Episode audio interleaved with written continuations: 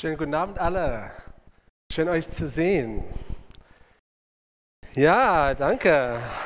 Schön, euch zu sehen ohne Masken. Das ist richtig gut. Das tut gut. Genau. Oh, Gott ist so gut. Gott ist so gut. Ich bin so überwältigt von Gottes Güte. Und das ist auch das Thema von, von dieser ganzen Reihe. Diese Reihe, die wir jetzt gerade durchmachen, das heißt Gute Nachricht. Und es geht um ein Wort im Griechischen, das heißt Evangelion, oder wir nennen es auf Deutsch Evangelium.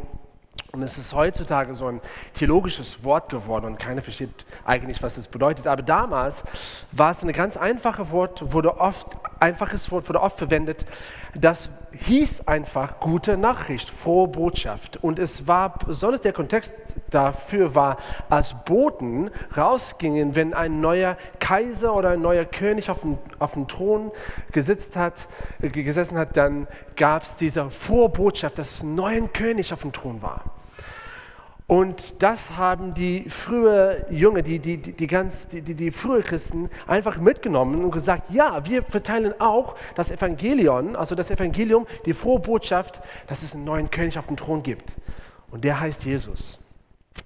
Und in dieser, Nach- in, in dieser Predigtreihe, was wir betrachten, sind, was sind die Folgen davon für uns? Was bedeutet das für uns zweitausend Jahre später, dass es einen König auf dem Thron gibt und sein Name ist Jesus? Und wenn du vielleicht hier bist und du nicht viel über Jesus weißt, dann ist das bestimmt für dich interessant. Zu wissen, was bedeutet das, dass Jesus auf dem Thron sitzt für mein Leben? Und wir schauen, wir schauen die verschiedenen Aspekte davon an heute. Genau. Und ja, ähm, also eine große Folge also von, von der Tatsache, dass Jesus auf dem Thron sitzt als König, was alle Aspekte gemeinsam haben, ist, dass Jesus Rettung bringt. Und Jesus als König ist dabei, die Welt zu retten. Aber er hat mit dir und mit mir angefangen, mit uns Menschen in unsere Herzen, uns zu retten. Also Jesus rettet uns aus unserer gebrochenen, unvollkommenen menschlichen Natur und er macht uns zu neuen Menschen.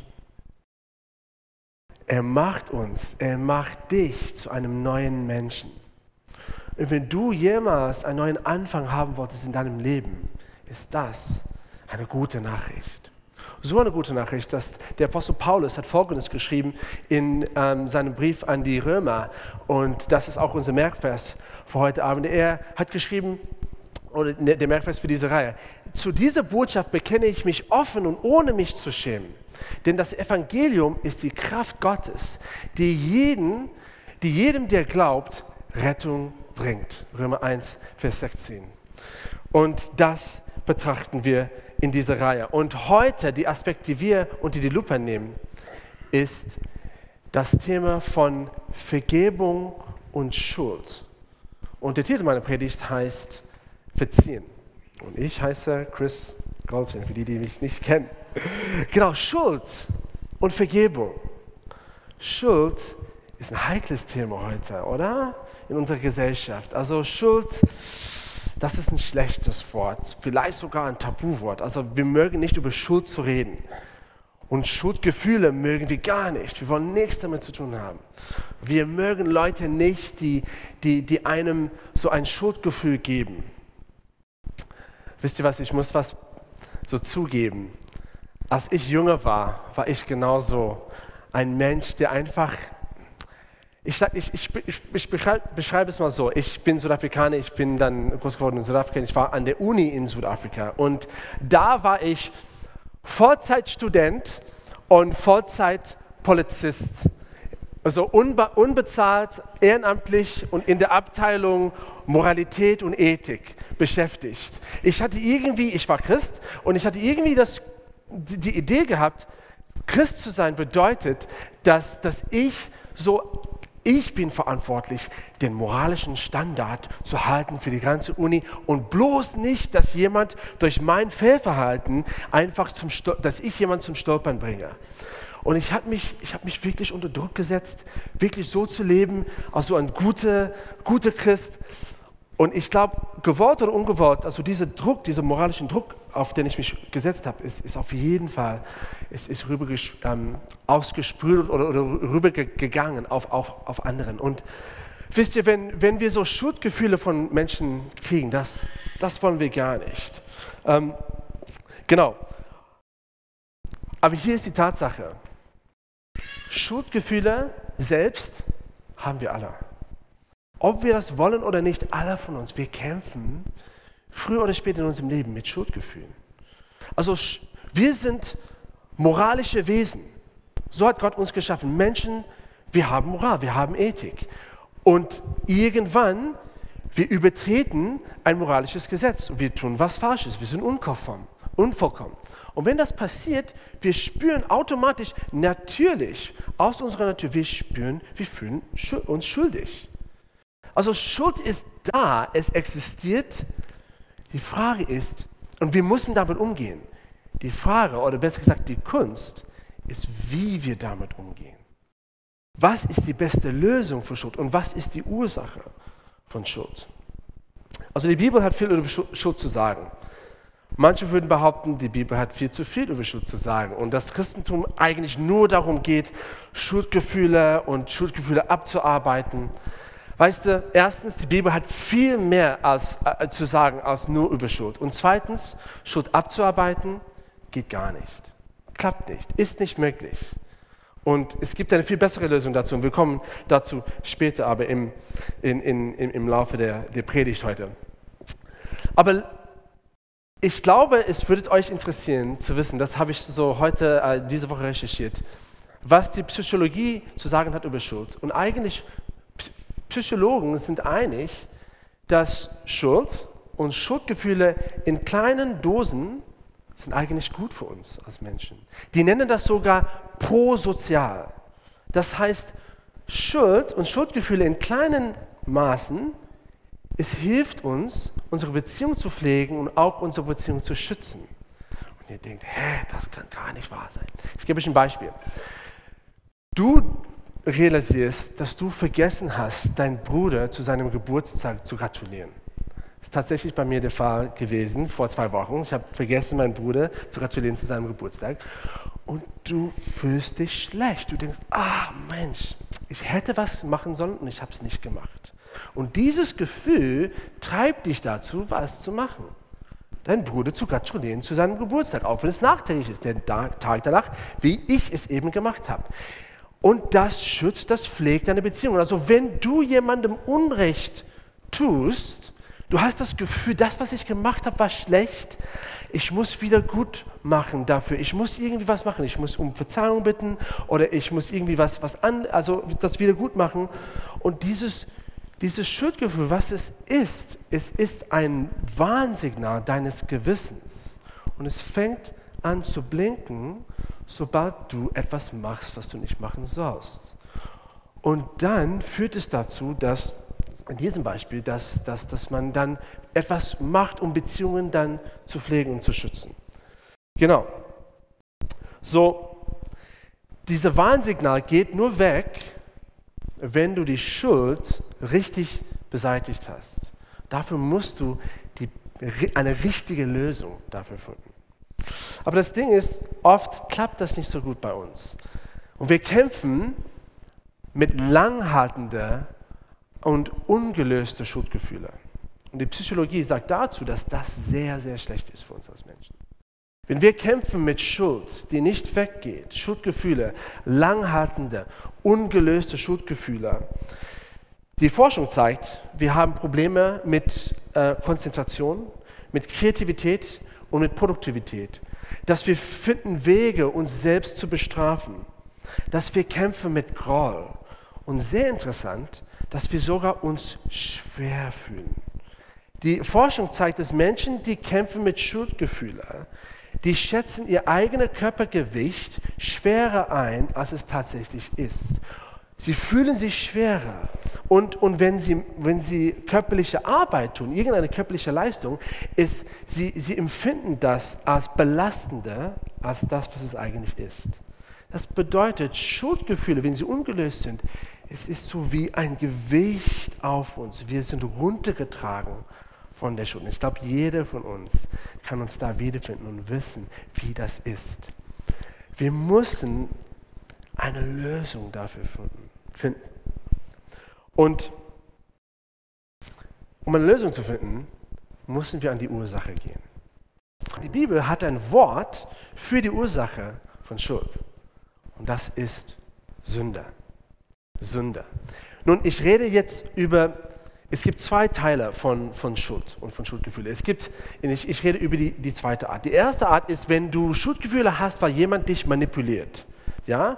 Und jemand manipuliert dich und du hast Gefühle, Schuldgefühle, die du gar nicht haben solltest, weil du eigentlich nicht schuldig bist. Okay? Das ist ein wichtiges Thema, und wenn dies eine Predigtreihe wäre über Beziehungen, würden wir auf jeden Fall darüber reden. Wir haben schon darüber geredet, und es wird bestimmt in der Zukunft wieder kommen, dass wir darüber reden, weil es ein wichtiges Thema ist. Aber heute, unser Fokus ist das Evangelium und die gute Nachricht. Und wir reden über die zweite Art von Schuldgefühle. Schuldgefühle, die richtig angebracht sind, weil wir gesündigt haben. Also Sünde ist ein Tabuwort, mögen wir nicht in unserer Gesellschaft, aber eigentlich ist es ein Wort, das genau an die Wurzel des Problems geht. Und ähm, das, ist, das ist ein Mann, der vergessen hat, seinen, seinen Bruder anzurufen. Diese Folie habe ich, hab ich verfasst. Und das auch, das ist, wie, wie schwer Schuld ist. Okay, ich muss mich daran gewöhnen, wieder jetzt diese Klecke zu, zu nutzen. Okay, wir kommen jetzt an die Bibel. Römer drei, Vers, äh, Vers dreiundzwanzig. Klassischer Vers über Sünde. Denn alle haben gesündigt, und in ihrem Leben kommt Gottes Herrlichkeit nicht mehr zum Ausdruck.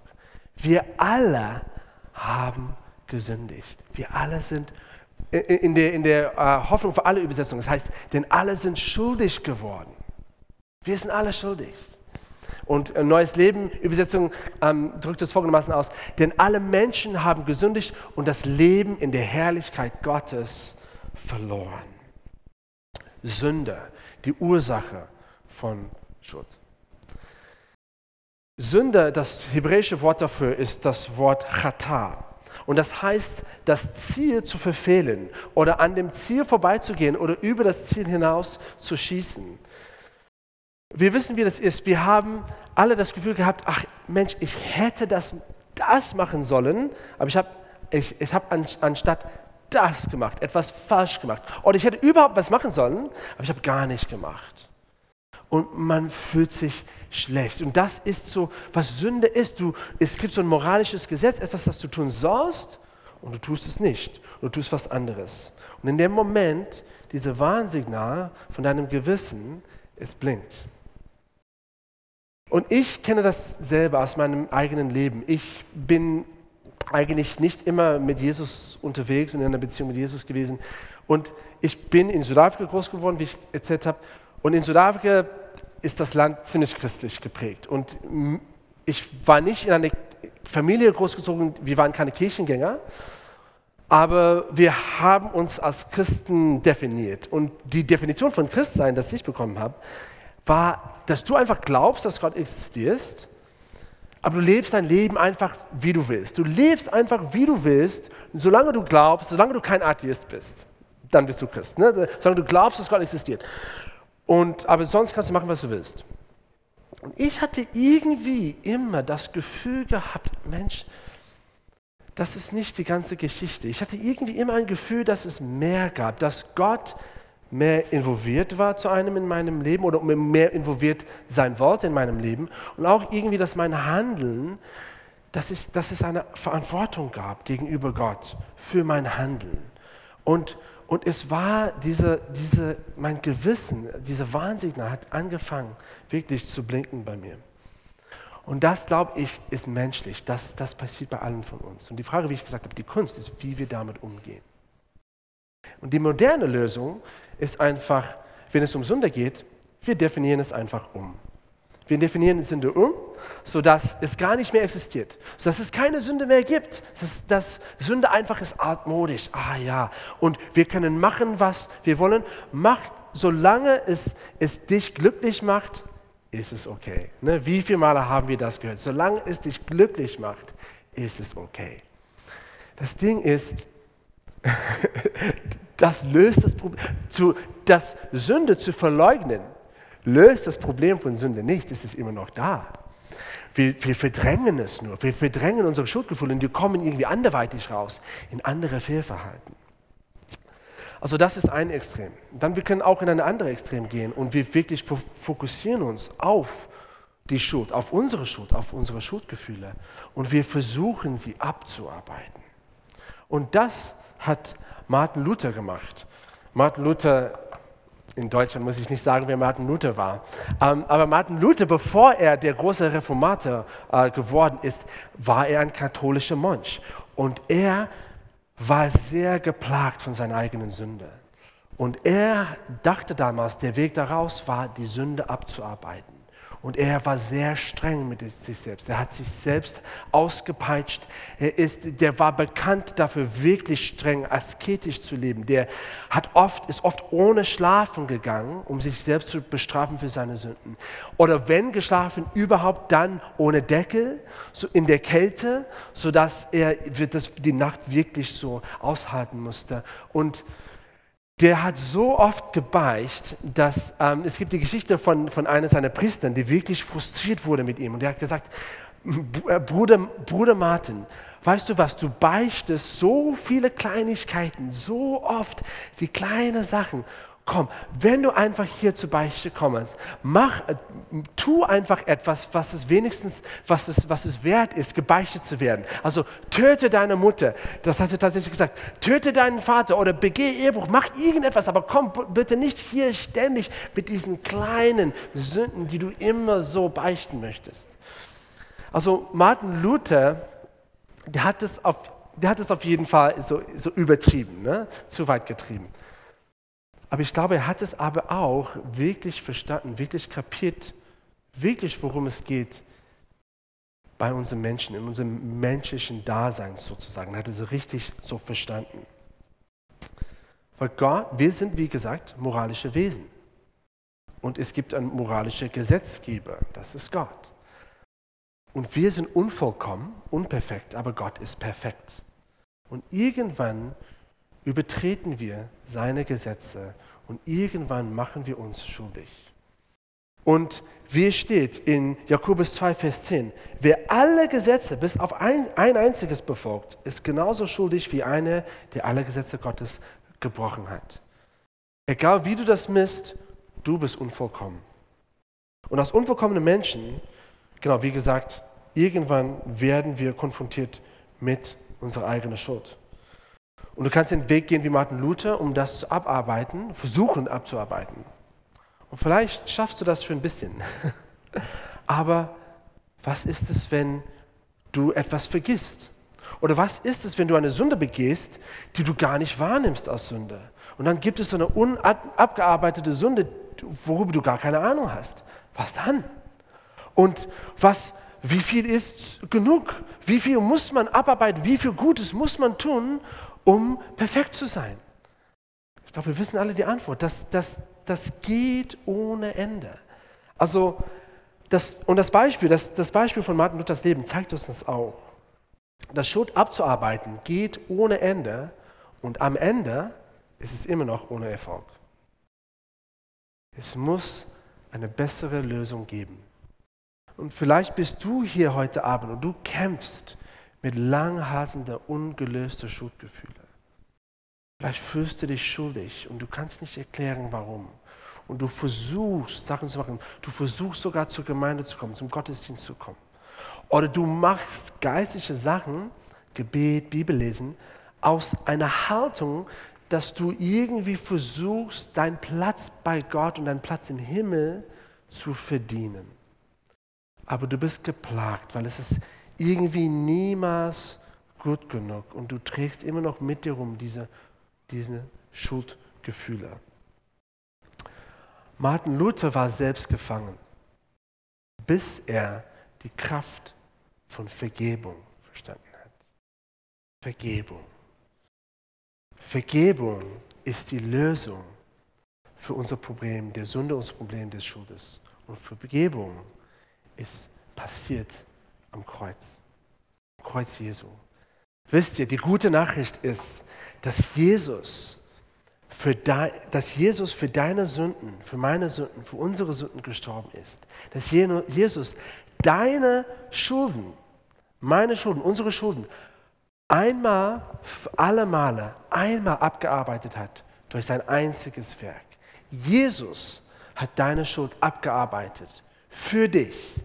Und er schenkt dir Vergebung und er schenkt dir neues Leben. Und das ist die beste Nachricht und das ist die Nachricht, die wir feiern in dieser Nachricht und auch zu Ostern. Einmal für alle Zeit, er hat dir deine Schulden erlassen.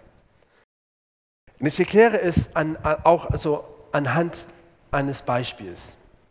Also stell dir vor, du hast richtig krasse Schulden. Du hast so viele Schulden, du hast, sag ich mal so, du hast zehntausend Euro schuldest du der Bank. Du hast keine ähm, Ersparnisse mehr, dein Einkommen reicht nicht mehr und die Schulden vergrößern sich, vergrößern sich, vergrößern sich.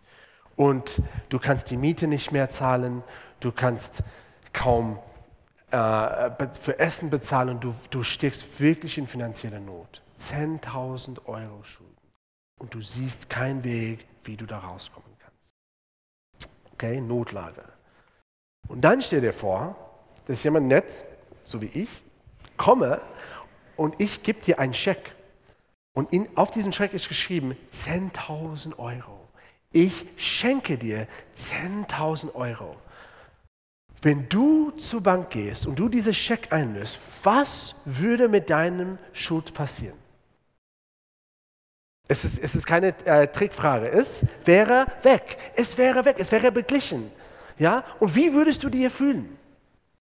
Bei zehntausend Euro Schulden, ich glaube, wie ein neuer Mensch.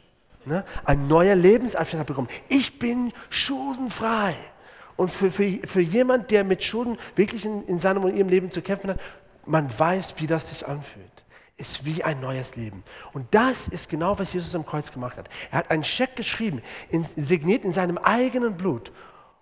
Und er hält es dir aus und sagt, wirst du das heute einlösen?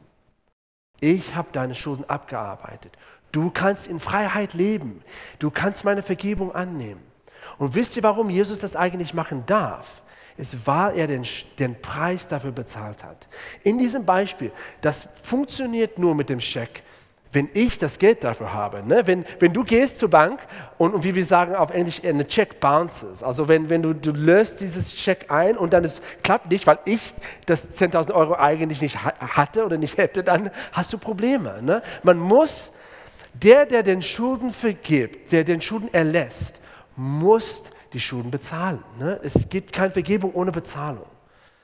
Und das hat Jesus gemacht. Und zwar Jesus ist der Einzige, der das gemacht hat. Jesus ist der Einzige, Gott und Mensch, der für deine Sünden den Preis bezahlt hat. Der Einzige.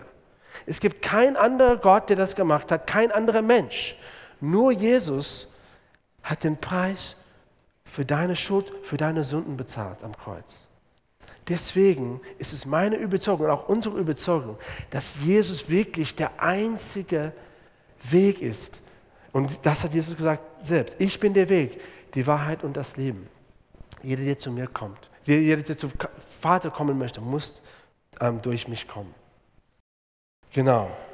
Also in Luthers eigenen Wörtern, Worten, als, als er die reine Gnade des Herrn erfuhr, dann, ich zitiere, dann fühlte ich mich wie ein neuer Mensch und trat durch offene Türen in das Paradies Gottes ein. Und wenn du das bist hier heute und du möchtest diesen Schritt gehen, werden wir gleich am Ende der Predigt dir eine Chance geben, wie Luther durch die Türe Gottes in Gottes Paradies einzugehen, schuldenfrei zu leben, ohne Schuld, ohne Schuldgefühle, weil Jesus das beglichen hat, weil Jesus das bezahlt hat. Du musst nichts mehr abarbeiten. Du kannst es nicht. Du kannst nicht das abarbeiten. Es geht nicht. Ist viel zu viel für dich. Du musst das akzeptieren. Du bist in einer Notlage, wie hier in diesem Beispiel. Finanzielle Notlage. Du kannst es nicht mehr. Du hast nur eine Option. Und das sind wir alle als Menschen. Deswegen brauchen wir einen Retter. Gute Nachricht ist, es gibt einen Retter. Der heißt Jesus, der sitzt auf dem Thron als, als der König. Und deswegen gibt es solche schöne Schriftstellen in der Bibel, die ich, die ich, die ich mit uns so durchgehen möchte, so wie Psalm hundertdrei, Vers zwölf. So fern wie der Osten vom Westen liegt, so weit wirft Gott unsere Schuld von uns fort. Amen. Und Römer, noch besser, Römer acht, Vers eins. Es gibt jetzt für die, die zu Christus Jesus gehören, keine Verurteilung mehr. Wenn du heute mit Verurteilung kämpfst, lass das zu dir sprechen. Es gibt keine Verurteilung mehr, weil du zu Christus gehörst, wenn du zu Christus gehörst. Hebräer zehn, Vers zweiundzwanzig. Da wollen wir mit aufrichtigem Herzen in die Gegenwart Gottes treten und ihm ganz und gar vertrauen. Denn unsere Herzen wurden mit dem Blut Christi besprengt, um unser Gewissen von Schuld zu reinigen. Ne? Dieser, dieser Warnsignal, sorry, dieser Warnsignal unseres Gewissens blinkt nicht mehr, das gesprengt, besprengt wurde von dem Blut Christi. Und dann zweiter Korinther fünf, siebzehn, eine meiner Lieblingsverse. Wenn jemand zu Christus gehört, ist er eine neue Schöpfung, ein neuer Mensch. Das Alte ist vergangen, etwas ganz Neues hat begonnen. Amen. Jesus lebte das Leben, das wir hätten leben sollen. Und er starb den Tod, den wir hätten sterben sollen, um uns zu befreien. Man könnte es auch anders sagen. Jesus, er lässt uns die Schulden, die wir selbst nie abarbeiten könnten, um uns die Vergebung zu schenken, die wir nie verdienen könnten. Das ist eine gute Nachricht. Das ist eine gute Nachricht. Aber vielleicht, wie ich gesagt habe, sitzt du hier und du kämpfst irgendwie mit dieser Verurteilung. Es gibt manche Leute, die kämpfen mit dieser Idee, dass sie irgendwie die unverzeihliche Sünde begangen haben. Also es gibt, und das, das möchte ich kurz, das ist ein großes Thema, das möchte ich kurz so hier kurz besprechen, bevor wir jetzt zu Ende kommen. Es, es gibt ähm, diese Schriftstelle in Matthäus zwölf, Vers äh, zweiunddreißig, wir gehen jetzt durch ein paar Schriftstellen.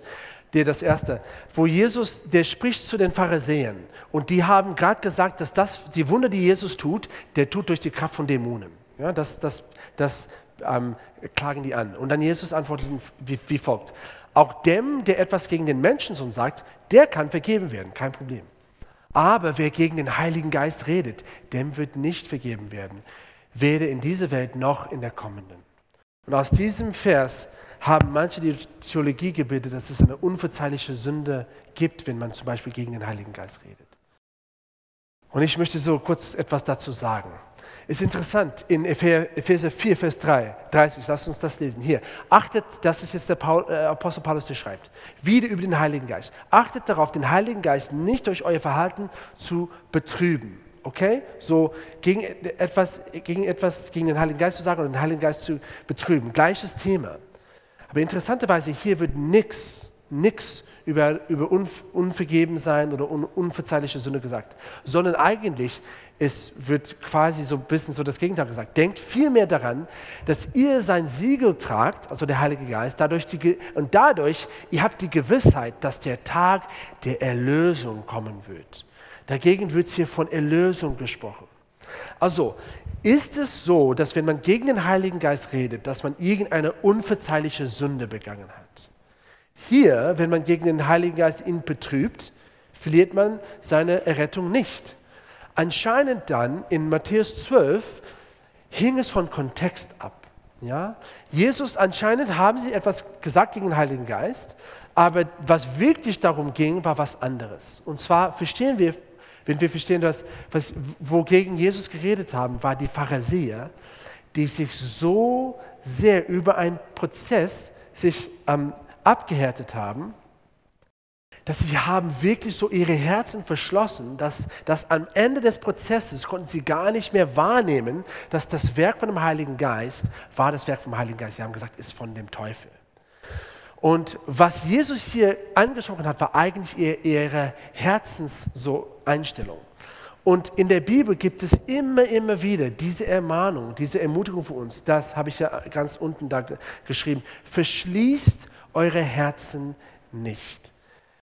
Wenn es um das Thema des unverzeihlichen Sünde geht, es geht um das Thema, um deinen Herzenszustand. Die einzige Sünde, die es gibt, die nicht vergeben werden kann, ist eine Sünde, wo es nicht um Vergebung gebeten wird, wurde oder wird, weil die Mensch, die diese Sünde begangen hat, ihr Herz so sehr geschlossen hat, dass sie gar nicht daran denken, zu Gott zu kommen und um ihm um seine Vergebung zu bitten.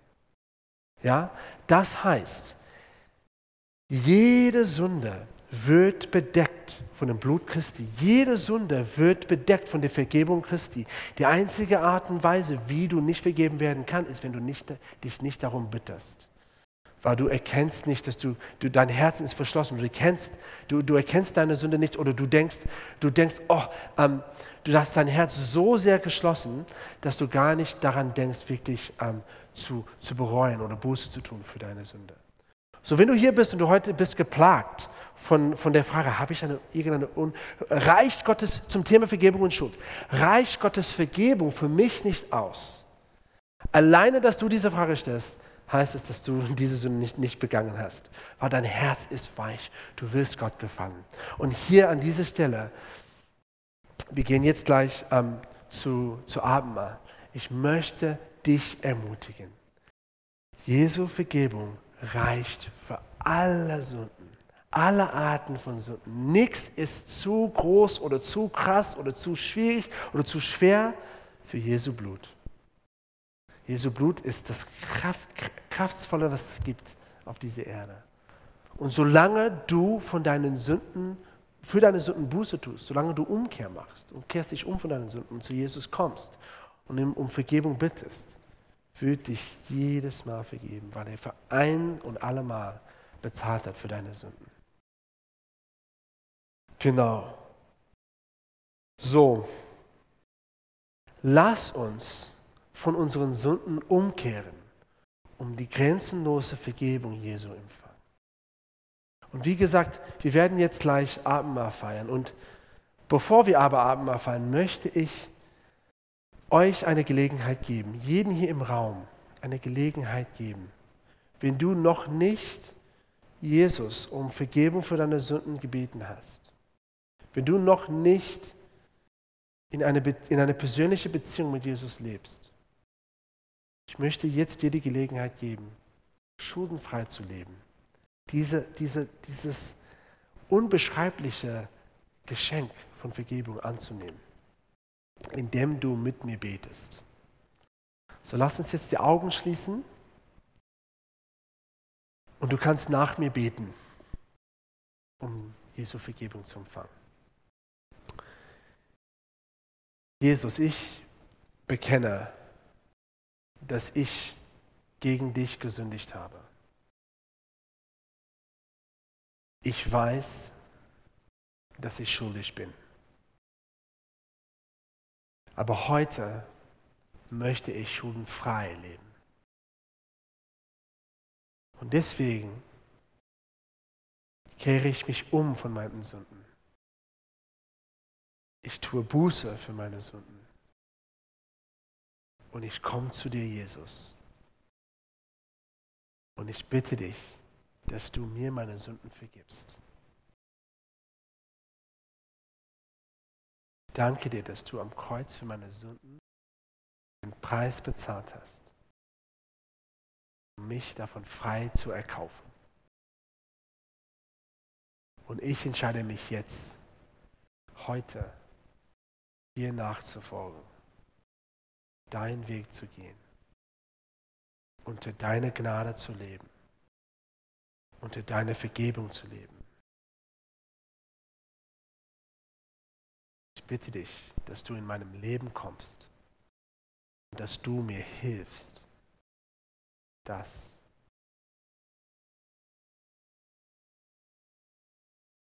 Amen. Amen. Wir werden jetzt was anderes machen, bevor wir schließen. Wir werden jetzt Abendmahl zusammen feiern. Und ich würde jeden bitten, der Abendmahl feiern möchte, du musst es nicht, aber du darfst, bitte nach vorne zu kommen. Da haben wir auch da einen Tisch hinten. Und ähm, einfach holt die Elemente und dann werden wir gemeinsam, du kannst das so in Paare machen, bitte mach das jetzt, sonst dauert es länger. Ähm, genau, die Band wird hier ein bisschen spielen. Macht euch mal in Paare oder zu dritt oder ganz alleine. Fühl dich wirklich frei, jeder kann nehmen. Und während ihr das macht, ich lese mal vor die Wörter, die Jesus gesagt hat. In Matthäus sechsundzwanzig, wenn es um Kommunion geht. Im weiteren Verlauf des Essens nahm Jesus Brot, dankte Gott dafür, brach es in Stücke und gab es den Jüngern mit den Worten: Nehmt und esst, das ist mein Leib. Dann nahm er einen Becher mit Wein, sprach ein Dankgebet, gab ihn den Jüngern und sagte: Trinkt alle daraus, das ist mein Blut, das Blut des Bundes, das für viele zur Vergebung der Sünden vergossen wurde.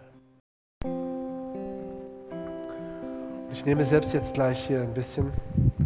Und ich will, dass wir das nehmen heute so auch in dieser Einstellung äh, Gottes Vergebung, Vergebung für unsere Schuld zu nehmen. Wenn du hier wirklich kämpfst mit Schuldgefühlen und unter dieser Verurteilung, lass uns noch ganz kurz einen Moment vom Gebet nehmen. Ich spreche einfach aus die Freiheit Jesu über jeden hier, der mit Schuldgefühlen kämpft, der mit Verurteilung kämpft. Ich danke dir, dass keiner irgendetwas tun muss oder sogar tun kann, Gott, um deinen, ihr Platz bei dir zu verdienen, sondern unser Platz ist bei dir gesichert, wegen deinem Opfer am Kreuz. Und ich spreche einfach Freiheit aus. Freiheit, Freiheit, Freiheit, die Vergebung Jesu, Freiheit über jeden, der kämpft mit Schuldgefühlen. Nehmt es einfach an, eine frische Erkenntnis von dem, was Jesus am Kreuz für dich gemacht hat, wie es ausreicht für jede Sünde, für jede Schuld. Fokussiere nicht mehr auf dich selbst und auf deine Sünde, sondern fokussiere dich auf das Kreuz und auf Jesus und auf seine Kraft für dich, seine Vergebung, sein Blut vergossen für dich. Und Jesus, zusammen, wir nehmen das Brot im Glauben, dass du, dass das dein Körper ist, dein Leib für uns gebrochen. Du kannst jetzt das Brot nehmen.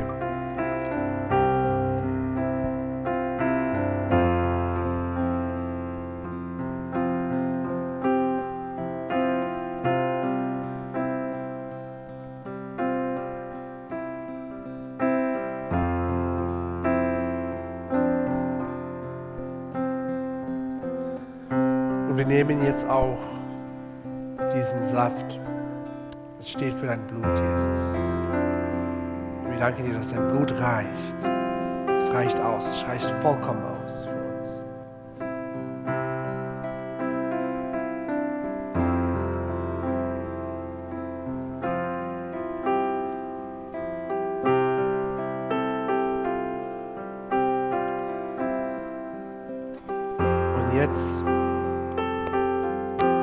Jetzt gehen wir in dieser Freiheit, jetzt wandeln wir in dieser Freiheit, in dieser Vergebung, die Jesus für uns so teuer erkauft hat. Wir werden jetzt so eine Zeit von Ministry haben und wir dürfen wieder Hände auflegen und für Leute persönlich beten, so wie wir laden euch herzlich ein, wirklich nach vorne zu kommen, Gebet zu empfangen. Aber wir schließen auch den Gottesdienst offiziell. Für die, die gehen möchten, ihr seid äh, frei zu gehen, da gibt es Essen unten auch. Wir essen heute zum ersten Mal. Unten gibt es so, das ist für Erstbesucher kostenlos. Später auch, äh, die, gehen, die Gruppe geht raus und Marcel zu, zu dieser Restaurant, äh, Kneipe, Kapelle. Aber fühlt euch frei zu gehen. Ihr könnt auch, wenn du zum ersten Mal diese Entscheidung getroffen hast, dein Leben Jesus zu geben, bitte Äh, schreibt es auf, auf, auf diese Karte oder schreibt andere äh, etliche Bezie- äh, Entscheidungen auf, die du getroffen hast. Wir würden gerne in Kontakt mit dir äh, auftreten und kommen. Genau. Aber wir lassen jetzt schon Zeit, wo ihr nach vorne kommen könnt oder bleiben könnt, wo, wo ihr seid. Einfach um Jesu Vergebung zu empfangen.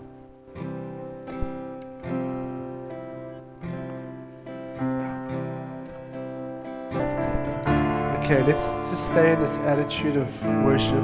Lass uns in dieser Haltung der Anbetung bleiben.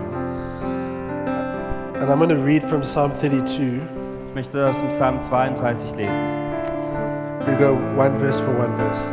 Blessed is the one whose transgressions are forgiven, whose sins are covered. Glücklich zu preisen ist der Mensch, dem seine Treulosigkeit Gott gegenüber vergeben, dessen Sünden zugedeckt sind. Amen. Amen. Blessed is the one whose sin the Lord does not count against them, and in whose spirit is no deceit. Ja, der ist wahrhaft glücklich zu nennen, dem der Herr die Schuld nicht anrechnet und der durch und durch aufrichtig ist. When, when I kept silent, my bones wasted away through my groaning all day long. Solange ich meine Schuld verschwieg, wurde ich von Krankheit zerfressen. Den ganzen Tag habe ich nur gestöhnt. For day and night your hand was heavy on me, and my strength was sapped as in the heat of summer. Tag und Nacht lastete deine Hand auf mir. Da, da verging mir alle Lebensmut. Ich verlor Kraft wie unter stechender Sonnenglut. Then I acknowledged my sin to you and did not cover up my iniquity. I said, I will confess my transgressions to the Lord. And you forgave the guilt of my sin. Dann endlich bekannte ich dir meine Sünde. Meine Schuld verschwieg ich nicht länger vor dir. Ich sagte, ich will dem Herrn alle meine Vergehen bekennen. Und du, ja du befreist mich von der Last meiner Sünde.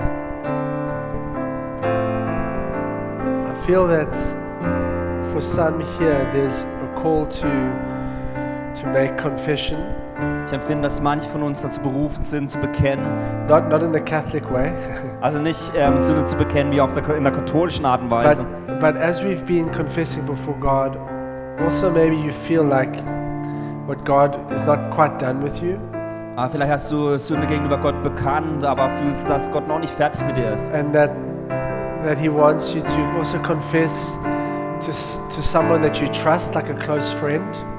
Aber dass du auch deine Sünde jemandem bekennst, vielleicht einem, einem, einem engen Freund. Sometimes I've experienced a greater level of freedom from from sin and freedom also from that that that guilt when I when I go to another person. And manchmal habe ich noch viel größere Freiheit gespürt von diesem Gefühl der Schuld, wenn ich zu jemand anders gegangen bin und mit ihm darüber gesprochen habe. And I just I just want to encourage anyone here who's maybe feeling like they need to do that but is feeling a bit scared. Ich möchte jeden Einzelnen ermutigen, wenn du hier bist und dich vielleicht ein bisschen ängstlich fühlst. We are all imperfect. Alle von uns sind imperfekt. We are all sinners. Wir haben alle Sünde getan. Everybody has sinned. Jeder von uns hat gesündigt. And there is no reason for shame. Und es gibt keinen Grund, dass man sich dafür schämen muss. You are free. You've been, God has spoken you free. Du bist frei, weil Gott dich befreit hat. In front of his throne, there's, throne, there's no shame. Vor seinem Thron gibt es kein Schamgefühl. So there's no reason to feel shame in, in confessing that before someone else. Deswegen gibt es, soll es kein Schamgefühl geben, wenn wir das vor anderen bekennen. But if you feel need to do that, please do that with someone you trust, someone who's close to you. Und wenn du empfindest, dass du es tun sollst, das mach das mit jemandem, der eng dir nahe steht. And then I just want to I want to release us. We're going to end now, and I want to release us just by by reading a scripture out over us. Jetzt am Ende möchte ich noch eine Bibelstelle mit euch teilen oder dies über euch frei äh, aussprechen ähm, am Ende. And I just want you to like just claim this this promise by faith. Und ich möchte einfach, dass ihr dieses Versprechen durch Glauben empfangt. The, the German's actually better than the English, so I'm going to adapt the English a little bit to make it more like the German. Das Deutsche ist ein bisschen schöner als das Englische, deswegen werde ich das Englische ein bisschen anpassen. It's amazing. I didn't have time to fit it into my sermon, this scripture, so I'm reading it out here. Ich konnte es leider nicht in die Predigt aufnehmen, deswegen sprech, äh, lese ich euch das jetzt nochmal okay. vor. So let's just receive by faith. Lass uns das im Glauben empfangen. Philippians one, nine to eleven. Philipper eins, Vers ähm, neun bis elf. Okay. I'll do the, all, the, all the English, then you do all the German. And this is my prayer, that your love may abound more and more in knowledge and depth of insight, that you may be able to discern what is best and may be pure and blameless without guilt for the day of Christ, filled with the fruit of righteousness that comes through Jesus Christ, that comes from a life freed of guilt to the glory and praise of God. Philipper eins bis von Vers neun. Ich bete darum, dass eure Liebe immer reicher und tiefer wird und dass ihr immer mehr Einsicht und Verständnis erlangt. So lernt ihr entscheiden, wie ihr leben sollt, um an dem Tag, an dem Jesus Christus Gericht hält, untadelig und ohne Schuld vor einen Richter treten zu können. Alles Gute, was Christus in einem von Schuld befreiten Leben schafft, wird dann bei euch zu finden sein. Und das alles zu Gottes Ehre und zu seinem Lob. Let that be true of us, God. Lass das für uns auch wahr sein. Amen. Amen. Amen.